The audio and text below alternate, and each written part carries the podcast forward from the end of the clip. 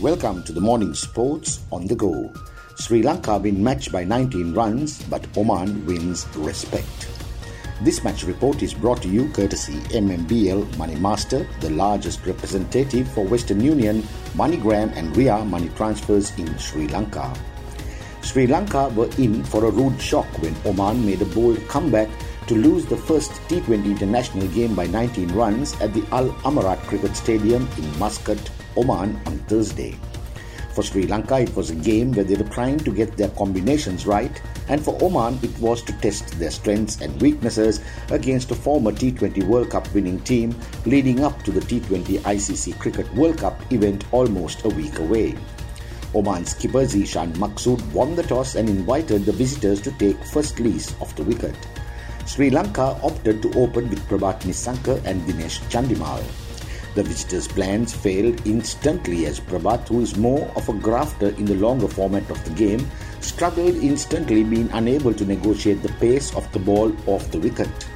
Chandimal, who eventually got to face his first ball, which was the fourth ball of the second over, attempted a square cut of a delivery from Oman's DP fast bowler Fayaz Butt, only to feather it to wicketkeeper Naseem Khushi to register a golden duck. More was to follow as Kamindu Mendis, who came in, suffered a similar fate to register a golden duck for himself too when he played all over an incoming delivery to be wrapped on the pads. Sri Lanka soon found themselves at 21 for 3 when Prabhat Nissanka tried to hit a lofted drive to only be held at mid-off, putting an end to his and Sri Lanka's misery as he seemed completely in a foreign land playing this version of the game. Bhanuka Rajapaksa, who had a torrid time against the South Africans prior to this tour, entered the fray and found the situation needing him to adjust his stroke play, occupy the crease, and graft an innings along with Avishka Fernando to pull his side out of the doldrums. After being fortunate to have been dropped in the deep, he chanced his arm one more time despite the onside being packed with boundary riders to simply offer a dolly of a catch to the deep mid-wicket fielder of leg spinner Khawar Ali. Rajapaksa's dismissal at 10.4 overs and with Sri Lanka's scoreboard reading 51 for 4 caused some serious ripples and undercurrents.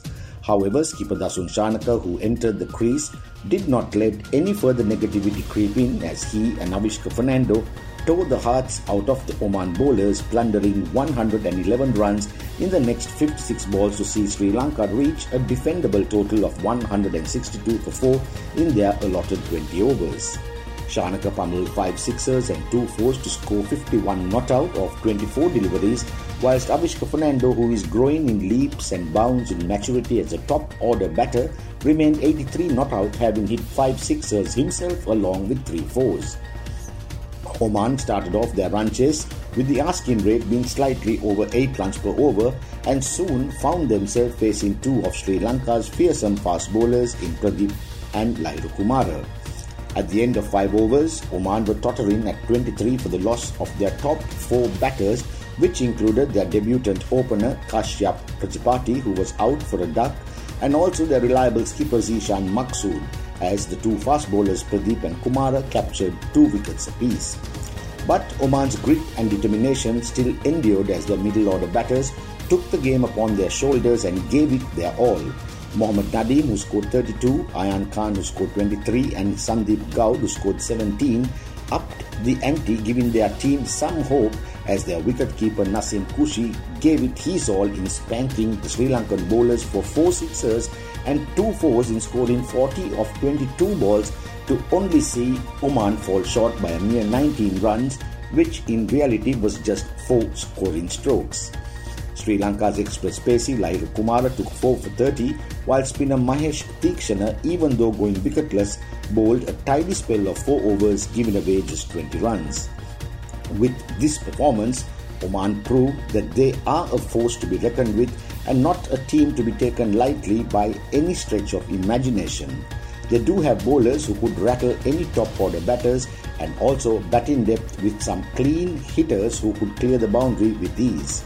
They also have a master tactician in their head coach Duleep Mendis, who has done wonders for Oman cricket over the last few years. This is Marlon Dale Ferreira signing off for the morning sports on the go.